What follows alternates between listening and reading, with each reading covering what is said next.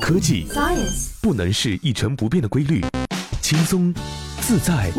随性。Braden and Easy 元气主播玩转鲜活科技，尽在元气少女情报局。本节目由喜马拉雅网独家播出。Hello，大家好，这里是用智商捍卫节操，用情商接收美貌的元气少女情报局，我是小一。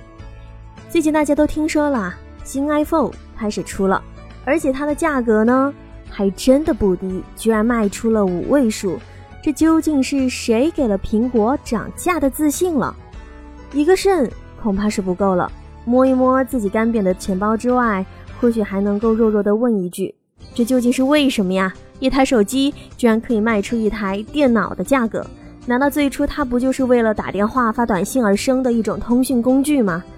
如今竟然能够在价格上和笔记本电脑一较高下了，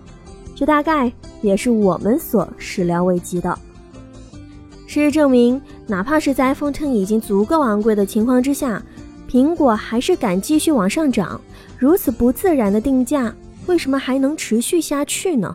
这也让我们对 iPhone 未来的产品策略有了一些新的想法。简单粗暴的苹果涨价定律：变一次形，涨一次价。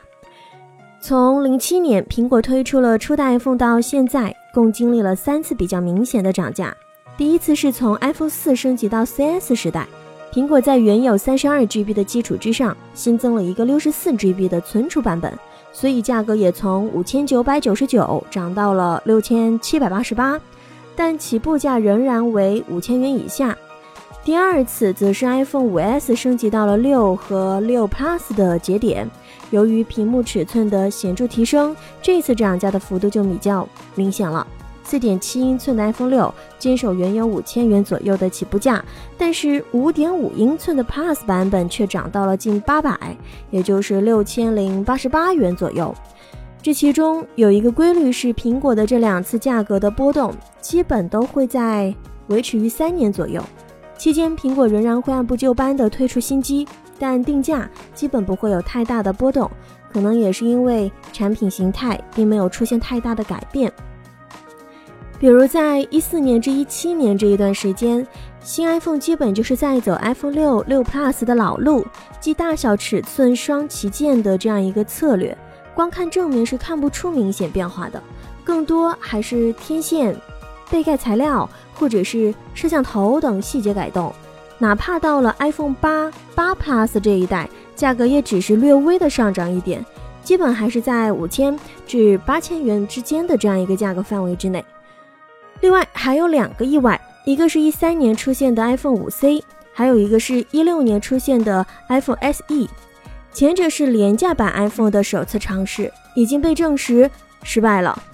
后者呢，则首次让 iPhone 下探到了三千到四千元的定价区间之内，这让苹果在一些新兴市场上获得了突破。但同期的销售主力仍然是每年的数字系列。一七年，苹果推出了 iPhone Ten，。这一款号称十周年纪念版的手机，让苹果第一次从 iPhone 的价格上扬到八千至一万元的区间，也促成了第三次明显的 iPhone 价格的波动。但与更高定价相对比的，也是显著的形态变化。在 iPhone X 上，苹果砍掉了 Home 键，让屏幕直接填满整个正面，说它是自零七年起变化最大的一款 iPhone，也不为过了吧。至于今年新的 iPhone XS、XS Max、XR 都选择了 iPhone X 这种全面屏的形态，外观看上去差不多，但屏幕尺寸不再沿用过去4.7或5.5英寸的组合，尤其是 XS Max、XR 这两款，让 iPhone 第一次突破了六英寸的屏幕面积。外观和屏幕尺寸的变化，让过去两年成了 iPhone 价格波动最频繁的时间。新的 XS Max 起步价直接从九千五百九十九开始了，五百一十二 GB 的版本更是进一步提升了价格的上限，直接飙升到了一万两千七百九十九元。而 XR 则更接近以前的数字系列的定价范围。所以 iPhone 之所以会涨价，产品层面和屏幕尺寸的变化关系还是相当密切的，尤其是这两年 Ten 系列屏幕越来越大，价格也是水涨船高了。资本市场公司呢，在一份研究报告当中也指出，更大屏幕的 iPhone 其实是驱动消费者购买的关键因素。这一点在 iPhone 六时代就已经开始明显了。屏幕尺寸的升级不仅让苹果收获了海量追求大屏的用户，同时也推动了一轮 iPhone 的更新换代。按照一七年十月 New Zoom 的这样一个统计呢，在过去十年里，苹果销售的 iPhone 中有三分之二的仍在使用当中，且大部分是 iPhone 六、七时代销售出去的。而在 iPhone Ten 的周期当中，更大的屏幕也确实让价格得到了提升。虽然这并不是唯一改变的东西，但确实是最肉眼可见的部分了。唯一的问题是，如今六点五英寸的 iPhone XS Max。基本上已经达到了手机物理尺寸的极限。如果 iPhone 还想要谋求进一步的价格提升，那要突破的就是屏幕和材质本身的物理限制了。那究竟是谁给这个苹果涨价的自信呢？其实就是购买了 iPhone Ten 的用户们。除了形态变化带来的波动以外呢，那这个苹果敢将新的 iPhone 卖这么贵，和过去一年里 iPhone Ten 的销售是不无关系的。在苹果上一财季报告当中，有一个数字引起了不少人的关注，那就是 iPhone 平均销售价格即 ASP 的上涨。这个数字从去年同期的六百零六美元涨到了现在的七百二十四美元，涨到了有一百多美元。这换作是前几年 iPhone 的平均售价一般是在六百五到七百美元之间徘徊。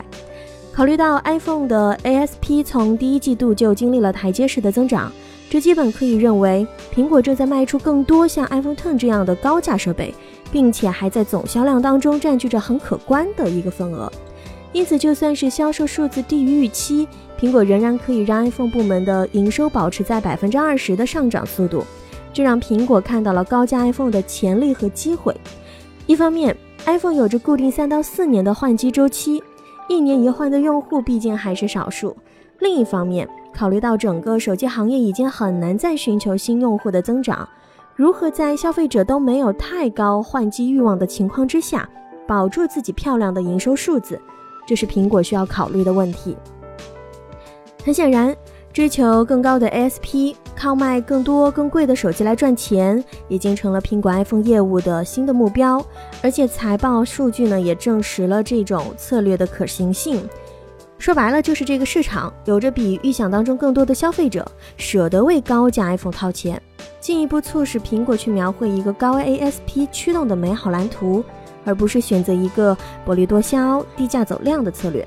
所以，苹果涨价的信心或多或少也是那些为 iPhone 特买单的人所推动了。值得注意的是，这一次苹果在发布新 iPhone 的同时呢，还抛弃了预算只有四千元以下的购机用户群。进一步减少了对 ASP 的影响。作为印证，如果你在苹果商店当中看到了 iPhone SE 的影子，作为一款在一六年推出、搭载 A9 处理器的设备，它已经和 iPhone 6s 系列一同在苹果官网页面上所消失。此前传闻的 iPhone SE 二已经很久没有新消息了，我猜大概是活在梦里了。如今你能在官网买到的最便宜的 iPhone 是两年前的 iPhone 七。它的三十二 GB 版起步价现在是三千八百九十九，其余的呢在售机型都是四千元以上了。iPhone 的高价策略能走多远，在于苹果它所能撬动多少换机用户了。但是 iPhone 依旧要面对一个比较严峻的挑战，对于那些手上已经有 iPhone 的人来说。他们对于创新和惊喜有着更高的期待，而在饱和市场下撬动老用户的换机欲望，仍然是一件很困难的事情。此外，也希望 iPhone 卖得更便宜的人依然还是存在的，尤其是在中国地区，已经有很多越做越好的安卓手机，他们的某些体验并不弱于新 iPhone，而且价格远比 iPhone 要便宜。不过短期内，苹果应该是不会考虑真正廉价的 iPhone 了。毕竟，只要卖得足够好，他也没有理由那么做。好了，以上就是本期节目的所有内容，我是小一，咱们下期节目再见喽，拜拜。